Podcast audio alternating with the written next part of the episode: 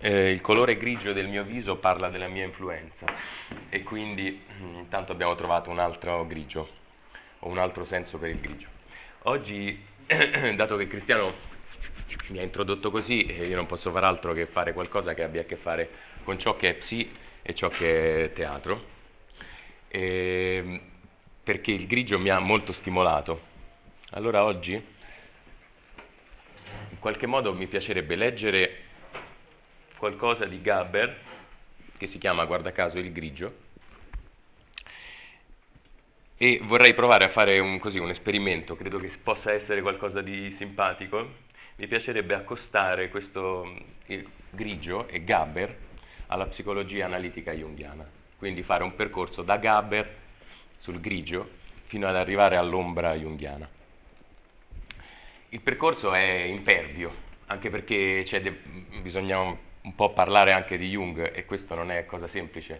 Possiamo pensare che Jung ha scritto 19 volumi e quindi non possiamo adesso esaurire questo argomento. Però in qualche modo possiamo parlare di quello che è l'aspetto della psicologia analitica in rapporto un po' a quelle che sono le idee eh, un po' stereotipate rispetto alla teoria di Jung e rispetto alle differenze con la teoria di Freud, col modello freudiano, eh, in rapporto al modello analitico junghiano. La diciamo, differenza che possiamo mettere in evidenza, soprattutto per quello che ci serve oggi, cioè per parlare del grigio, ha a che fare con eh, una differenza sostanziale tra diciamo, sistema considerato appunto sistema conscio e sistema inconscio. C'è una frase di Freud che è laddove era l'es ci deve essere l'io, cioè dove c'era l'inconscio in qualche modo ci deve essere un io cosciente che lo domini e lo controlli.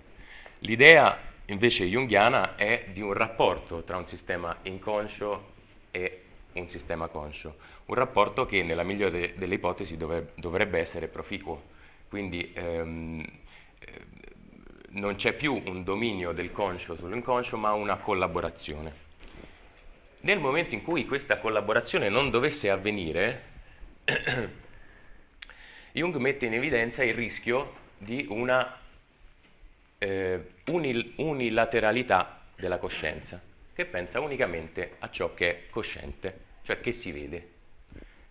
Ehm, il rischio maggiore in questa unilateral- eh, unilateralità è di proiettare, e questo è un termine usato ed abusato, alcune caratteristiche inconsce sull'altro, sul mondo esterno, non vedendo più ciò che noi dentro abbiamo ad un altro livello. La proiezione, in qualche modo, eh, Gaber la vede così. Almeno, soprattutto io la vedo come proiezione, quella che Gaber magari intendeva in una maniera assolutamente opposta. Allora, è per questo che scappi da tutto, perché senti che ti fa male, un male fisico, ti fa male dentro e diventi più brutto e più cattivo. E non ti accorgi perché ormai è la tua vita, la normalità. Perché la volgarità è in tutto. La volgarità dei giornalisti, dello scoop, dell'informazione. La volgarità dei presentatori col pubblico che applaude, che ride, che partecipa. E i bambini che telefonano, che giocano, i gettoni d'oro, i biscottini profilattici, di più, sempre di più. Niente, te ne stai lì inchiodato, istupidito, ipnotizzato. Sì, la fluorescenza. La fluorescenza. È lei che fa venire il cancro. Ce l'ho addosso, ce l'abbiamo addosso. E se ne parla anche. Invece di vergognarsi, si discute. Questo è meglio, questo è peggio. Zitto, zitto. Basta. Bisognerebbe urlare dentro la propria testa. Sì, urlare dentro la propria testa. In questo caso io ho visto questo percorso di proiezione che di per sé non è una proiezione e basta negativa, cioè si vede che il problema effettivamente c'è ed è però all'esterno. Fino a quando si vede il problema all'esterno, cioè è colpa della televisione che presenta questo, eh, questa eh, impossibilità di essere un po' meno volgari, fino a quando la si vede lì non si può fare niente, è tutto colpa degli altri. E fino a quando è colpa degli altri non si fa altro che criticare. Di conseguenza lui a un certo punto dice basta, zitto, smettila e comincia il primo passo. E il primo passo è bisognerebbe urlare dentro la propria testa. che non è una cosa da poco, perché dà anche l'idea di un, una prossimità alla follia, una vicinanza alla follia. Allora, in questo caso Gaber comincia a urlare dentro la propria testa. E comincia quindi un processo, un percorso, non è più fuori, non c'è più il discorso contro la televisione e contro la volgarità dell'altro, ma c'è un problema interiore. A un certo punto le cose cominciano ad avere un altro aspetto, ad assumere un altro aspetto. Un profumo di gelsomino entrava nella stanza. Qualcuno dice che la presenza di uno spirito buono si rivela tramite un odore balsamico. Bene, ora faccio una bella colazione. Nella veranda c'è una bellissima luce, tutto bianco, con una piccola ombra. Un'ombra? Una grossa ombra ferma. No, no, no, si muove, mi cammina sopra, prima adagio, adagissimo, poi... Ma cos'era? Un animale, una bestia enorme. No, no, no, non enorme. Devo subito sapere cos'è. Se lascio passare il tempo, addio. Era un topo.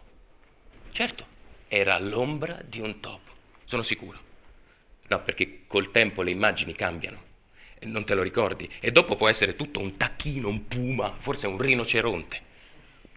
L'immagine è suggestiva, ma priva di rigore scientifico.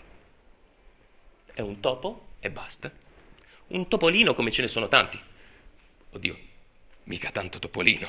In un certo senso sono contento di aver individuato la causa di quegli strani rumori che sentivo. Meglio un topo che un fantasma.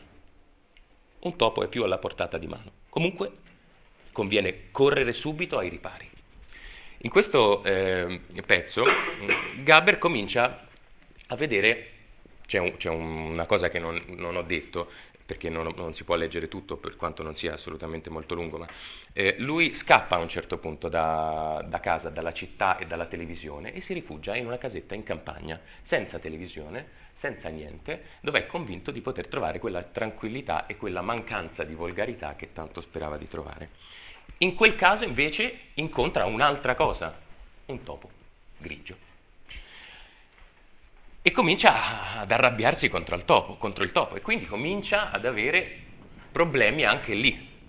Certo, non li vede più nel sistema, li vede dentro un piccolo topo, contro il quale comincia a combattere e lui stesso si rende conto e dice, se io però non lo considero, questo grigio cambia sfumatura, diventa nero, diventa sempre più grigio e poi diventa sempre più grande, sempre più grande. Infatti nella foto se non è a colori è in grigio, l'uomo ciccione, dell'uomo ciccione si vede la grandezza, ecco, rispetto a quello che dicevamo.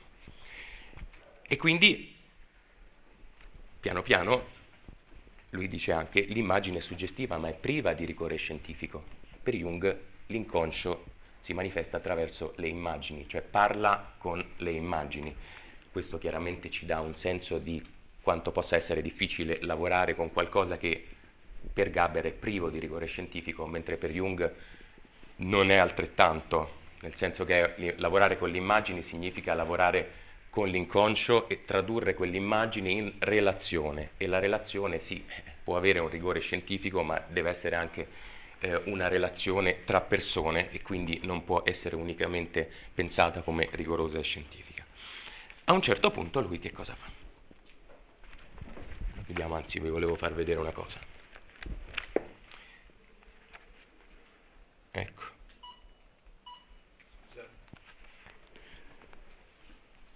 Si introduce e introduco questo aspetto, l'aspetto dell'ombra junghiana. Di fatto l'ombra, a seconda delle sfumature, ha toni di grigio scuro, ma soprattutto è il risultato di qualcosa che viene illuminato, altrimenti non è che c'è ombra, se non sbaglio. Di conseguenza è inevitabile che ci sia un'ombra, a meno che come Peter Pan non ci sia un cane che si chiama Nanà, guardate caso il mio cane si chiama Nanà, che abbaiando allontana l'ombra e rimane il bambino che vola e basta, senza ombra. L'ombra quindi ha questo aspetto di ehm, qualcosa che, che illuminato ha un versante quindi illuminato e un versante che non è illuminato e che proietta un'ombra. La questione, dice Jung, che si pone oggi non è più come posso liberarmi dell'ombra. Si è già vista abbastanza la maledizione in cui si incorre essendo solo la metà di se stessi. Piuttosto ci si deve chiedere come può l'uomo vivere con la sua ombra senza che ne derivi una serie di sventure. Il riconoscimento dell'ombra legittima l'umiltà, cosa che abbiamo appena detto. Anzi, il timore per l'imperscrutabilità della natura umana. Ci avventuriamo sempre di più nel territorio impervio che in qualche modo avevo preannunciato. Qui Gaber comincia a fare qualcosa a combattere quest'ombra. Quindi la prima domanda che Jung si poneva non è tanto quindi combattere l'ombra, ma è certo un primo passaggio, bisogna intanto cominciare a sbattere contro questo aspetto prima ancora di poter pensare che l'ombra abbia una funzione. In un negozio tipo ferramenta trovai un omino sui 40 anni, un po' pelato, con una voce sottile che sapeva tutto sul carattere del topo. Nel nominarlo lo chiamava lui e ne parlava con una voluttà incredibile. Pare che i topi siano molto intelligenti. Gli sperimentatori preparano per loro percorsi e labirinti intricatissimi. Speriamo che il mio non sia così allenato. Che succhiassero l'olio infilando la coda nelle bottiglie lo sapevo. Mi ha colpito invece il modo in cui rubano le uova. Uno, sdraiato di schiena, tiene l'uovo sulla pancia, l'altro con i denti lo tira per la coda. Che senso del sociale mi portai a casa due o tre trappole e per sicurezza anche una boccettina di strane palline che pare abbiano il potere di... sì, di mummificare. Un antico metodo egiziano, credo. Un'altra possibilità sarebbe stata il collante, arma micidiale che l'omino mi sconsigliò, credo, per senso del decoro. In questi casi il topo, incollato e ancora vivo, lancia segnali strazianti per avvisare i compagni del pericolo. Un martire. Ma non, non esageriamo un po' di trappoline messe strategicamente nei posti giusti, le trappole. Bella trovata le trappole. Dopo due giorni, niente. Forse non gli piace il formaggio del supermercato, o forse non ha fame, vedi il benessere? Il terzo giorno provo col parmigiano reggiano stagionato, una bella grossa fetta pastosa. Insomma, mi metto in giardino e aspetto. Ecco, oh, qui si prende anche il sole. Guarda che meraviglia. E quando l'avrei mai fatta io una cosa simile? Dico io così, fisica, rilassante. Un uomo sapiente può godere l'intero spettacolo del mondo soltanto con l'aiuto dei sensi e del pensiero. Pensatore. Pensatore con, con l'alibi del sentimento. Vi ricordo che mia moglie mi chiamava così, che poi la pensatrice era lei in un certo senso, ma a parte questo, il pensare, sì, il pensiero in sé senza farci niente di utile. Oh, che godimento! Peccato che non ti paga nessuno per pensare. Ho pensato otto ore. E chi ti crede? In India, in India forse ti credo. Oh, comincia qui eh, Gaber a lottare strategicamente con, contro questo topo, ma allo stesso tempo comincia a dire, vedi, io se non avessi lottato con questo topo non avrei neanche cominciato ad assaporare alcune cose alcune piccole cose che hanno a che fare con eh, il sole, il pensare. In un certo senso però è ancora un livello proprio, lo si sente che non lo pensa veramente, che, no, che non è lì che gode veramente di questa cosa. Ha cominciato a lottare contro questo aspetto e in un certo senso gli si vede, gli, si, gli appare qualcosa di nuovo, una possibilità nuova. Ricordiamoci che questi testi che io, eh, che questo testo che leggo è stato recitato negli anni Ottanta e Jung non è che è poi così lontano, perché alcuni testi, quello che vi ho letto prima e quello che vi vado a leggere adesso è del 34, quindi non è una distanza rispetto alla storia dell'uomo particolarmente lunga. Oh, chi è in condizione di vedere la propria ombra e di sopportarne la conoscenza ha già assolto una piccola parte del compito, ma l'ombra è parte viva della personalità e con questa vuol vivere sotto qualche forma non si può confutare l'esistenza con argomenti né con argomenti la si può rendere innocua. Si tratta di un problema estremamente difficile che non soltanto mette in causa l'uomo intero, ma gli ricorda al tempo stesso la sua impotenza e incapacità. Gaber comincia a essere sempre più impotente, comincia a lottare contro questo topo che ce la fa sempre, inevitabilmente. ero un po' scoraggiato. Il grigio sapeva tutto di me, persino del mio lavoro, e io non sapevo niente di lui, nemmeno da dove passava. E c'è di più.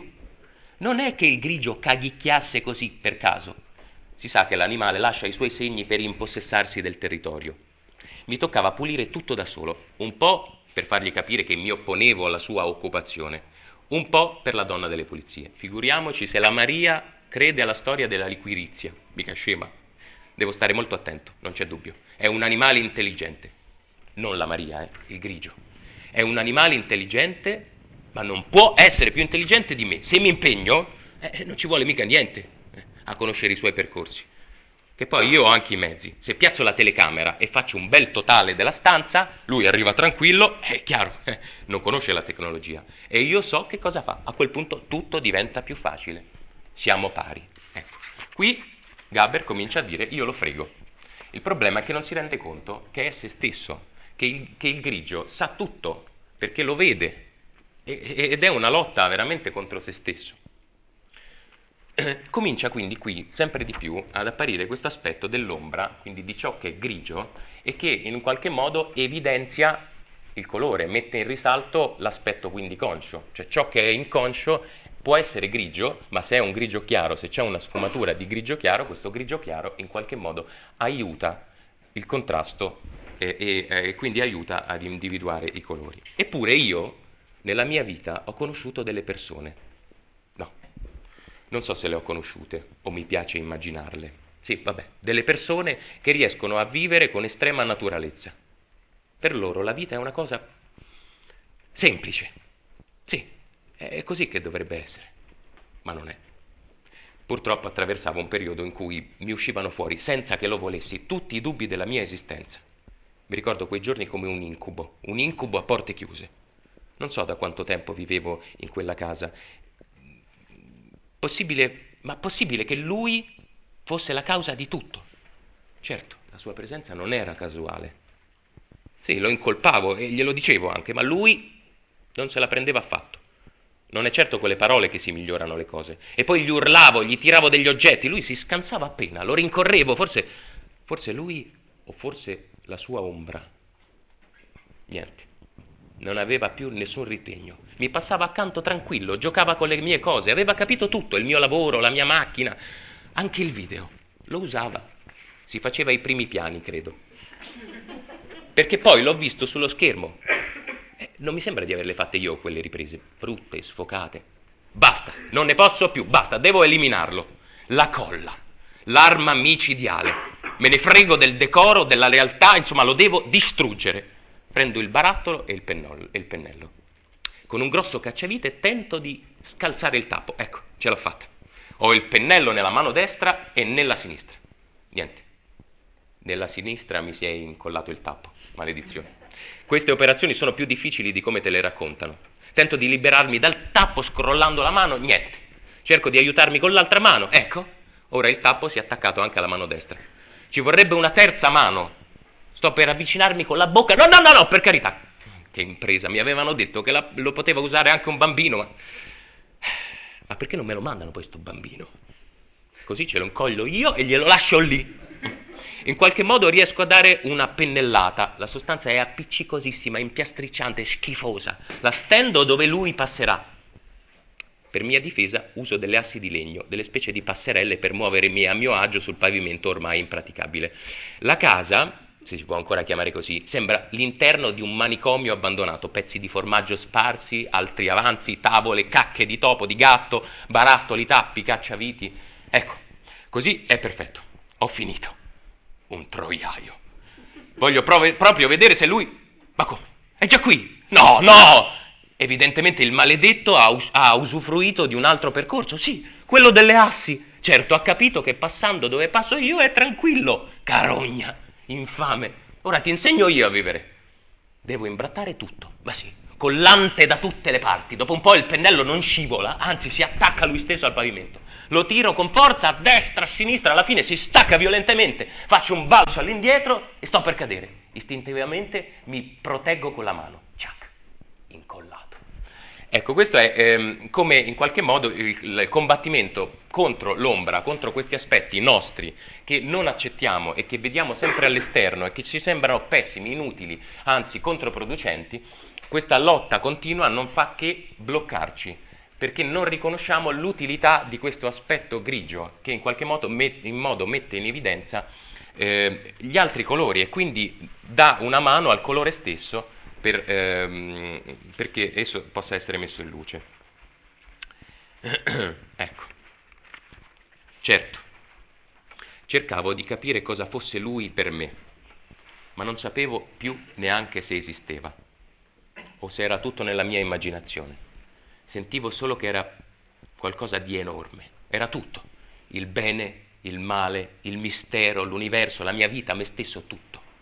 Comincia qui piano piano Gaber a capire che questo topo è sì fuori, però è anche dentro.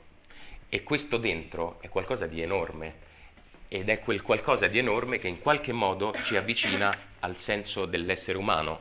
E qui possiamo pensare a quello che dice Jung, quello che si è sempre detto, l'inconscio collettivo junghiano, cioè qualcosa che dentro di noi è, ma che non è un inconscio personale come quello freudiano in cui tutto quello che noi abbiamo dentro è solo un rimosso, qualcosa di pessimo che ogni tanto torna su e ci dà fastidio. È qualcosa sì di pessimo, ma allo stesso modo qualcosa di meraviglioso, che ha il senso della vita dentro se stesso. Ci avviciniamo a un altro momento. La casa è tornata a essere quell'oasi che tanto avevo desiderato. Finalmente potrò lavorare in pace. Per un attimo, quasi istintivamente, do un'occhiata ai tubi dove passava lui. Non riesco a definire con esattezza il mio stato d'animo. Eh, certo, mi sono liberato. Ma in qualche modo... Eh, niente, mi rimetto sulla scrivania. Macchina da scrivere, chitarra, video. Ah, c'è il video. Voglio proprio vedere com'è andata che è morto quello lì. Questa volta l'immagine è nitidissima. Dopo un po' il topo entra in campo adagio, come sempre. Cammina sulle assi, avevo previsto.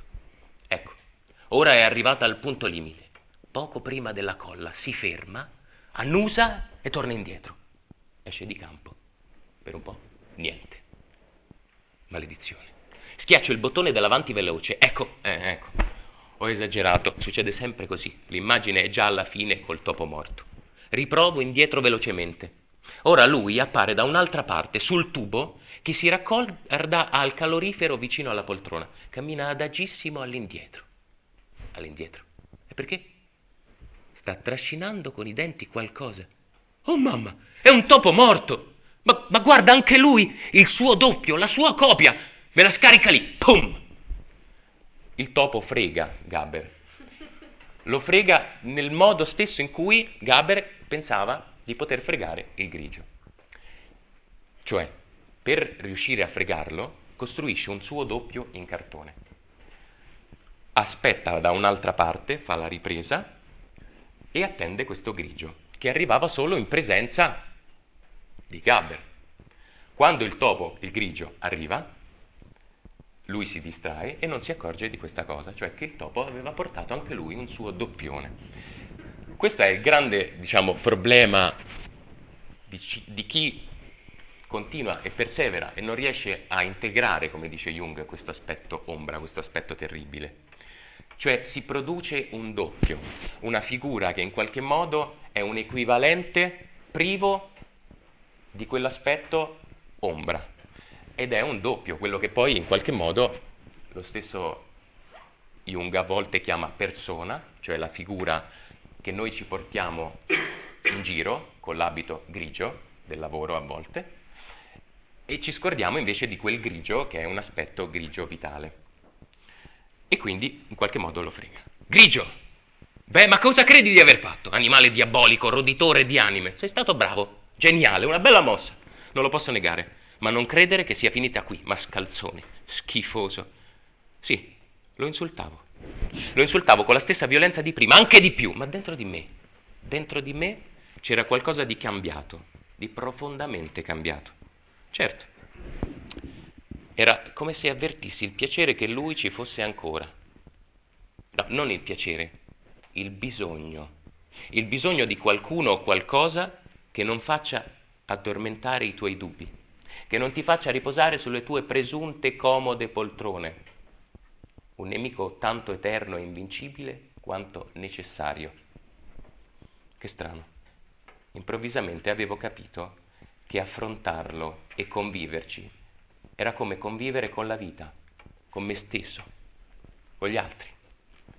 Ecco qui, dopo aver visto che il tentativo di uccidere questo grigio, cioè di eliminare questo aspetto terribile che non si vuole accettare, ecco questo momento, il momento stesso in cui si rischia di eliminare una parte di se stesso e quindi di essere unilaterali, esclusivamente consci, esclusivamente attaccati al lavoro e al grigiore della vita, esclusivamente cosciente, ecco in quel momento, nel momento in cui si rischia questo, ci si accorge che forse quel grigiore ha un senso diverso e che può utilizza- essere utilizzato per aumentare i contrasti di luce, aumentare quindi alcuni aspetti ehm, che nella vita cosciente non sono visibili.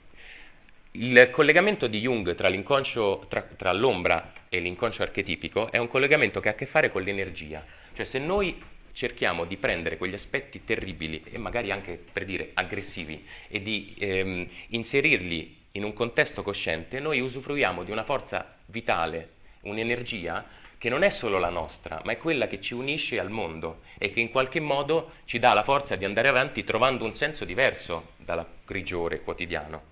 Un grigio che invece ha una sfumatura, come dice Kandinsky, più chiara e che in qualche modo ci dà la forza di andare avanti trovando un senso che non è più nel quotidiano, ma nell'essere tutti uguali al di là del tempo. A questo punto, quando Gaber si accorge di questa cosa, scrive l'ultima pagina. E l'ultima pagina è impressionante perché è completamente staccata dal testo, è completamente staccata dal grigio topo. Diventa qualcosa di globale, staccato dal resto, ma eh, si eh, inserisce in, in, una, in, un senso della vita. Quindi in qualche modo questo, eh, questo, integrare, come dice Jung, l'ombra o integrare gli aspetti che noi comunque abbiamo sempre visto fuori, che facciamo, sentire che facciamo schifo pure noi, che in qualche modo possiamo essere schifosi e possiamo quindi a, a, ehm, accostarci allo schifo dell'altro senza essere eh, eh, senza impressionarci, senza, senza, averne ribrezzo, ecco, questo ci avvicina all'altro essere umano di per sé è un aspetto molto religioso, è un aspetto che ha a che fare con la carità, con l'essere vicino all'altro in un modo... Sì, sì, certo, e finisco con questa cosa. Sì, sì, e, e, e vedrete che, che, finisco con una frase che, che, ci lancia questo aspetto religioso e sulla quale credo che potremmo anche ragionare. Finisco anche perché mi rendo conto che il tempo è, è, è passato un po' in fretta. Allora, Avete mai visto le spalle di un uomo che cammina davanti a voi? Io le ho viste. Sono le spalle comuni di un uomo qualsiasi, ma si prova una sensazione simile alla tenerezza.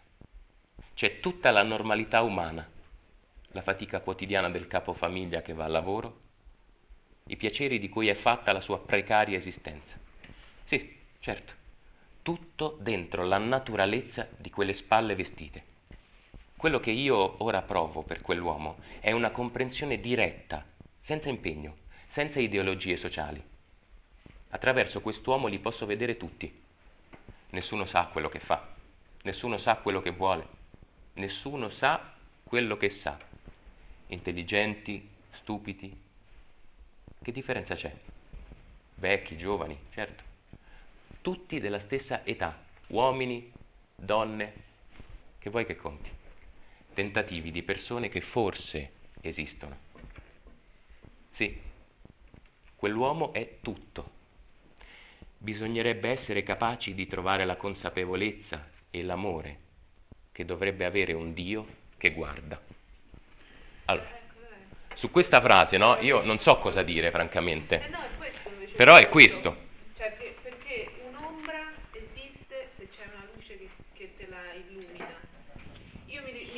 Ricordo nelle mie reminiscenze che Jung parla di una casa con questa enorme luce, questo enorme bagliore che è la casa del padre. Infatti phailos in greco vuol dire questa luce, il fallo e fa fa fa. Sì, c'è tutto l'aspetto, no, del, l'aspetto anche... solito, la, la, solita luce contrastante. Tra l'altro mi veniva in mente una canzone di Bruce Springsteen che io No. non conosco, ma mi mi- mi rimbomba nella testa per colpa loro, quella, quella canzone che lui, My father house My Father's House, che lui torna a questa casa è e illuminata, e c'è questo bagliore incredibile, ma il padre non c'è, no? Quindi cioè, la- il padre è questa luce. Quindi io vedo la mia ombra anche perché, perché è illuminata da una luce più grande che mi trascende. Quindi due sono le opportunità, o mi faccio schiacciare da, da questa luce, oppure per me la luce diventa un'opportunità di guardare l'ombra. Ehm, però eh, io posso guardare l'ombra, come dice Gabber in, quest- in quest'ultima frase, se lo sguardo, al- che, che lo sguardo alle spalle è uno sguardo d'amore, perché il cambiamento nell'ultima pagina è totale da sa, sa, sa, no? Nessuno sa che fa, ma chi se ne frega a un certo punto, lui dice non è un problema di sapere, non è un problema di conoscenza, è un problema d'amore, se c'è un amore alle spalle, accetto anche la merda davanti, questo è il senso, no? Peraltro Gaber poi parla anche qui dentro, in queste poche pagine, c'è il rapporto con suo figlio, Ah, ed è che è un rapporto difficilissimo, lui stesso lo dice, il rapporto con i genitori, il rapporto con la moglie e tutta la prima parte è un amore che non è stato vissuto, un amore che ha creato solo delle grandissime difficoltà e incomprensioni. C'è un altro pezzo che avevo selezionato e per necessità di tempo l'ho lasciato da parte, in cui lui dice io non ho mai veramente conosciuto nessuno prima d'ora, perché tutti quelli che ho conosciuto li ho conosciuti solo nella modalità che, che vede nell'altro ciò, la merda, cioè quell'aspetto che io non posso vedere di me. Solo nel momento in cui io riesco a vedere eh, una- un- nell'altro in me stesso degli stessi aspetti terribili e bellissimi, solo in quel momento io posso avvicinarmi a me stesso e all'altro. Sì, perché questa accettazione dell'imperfezione Era molto bello però. E volevo finire così con un grande applauso. però- grazie.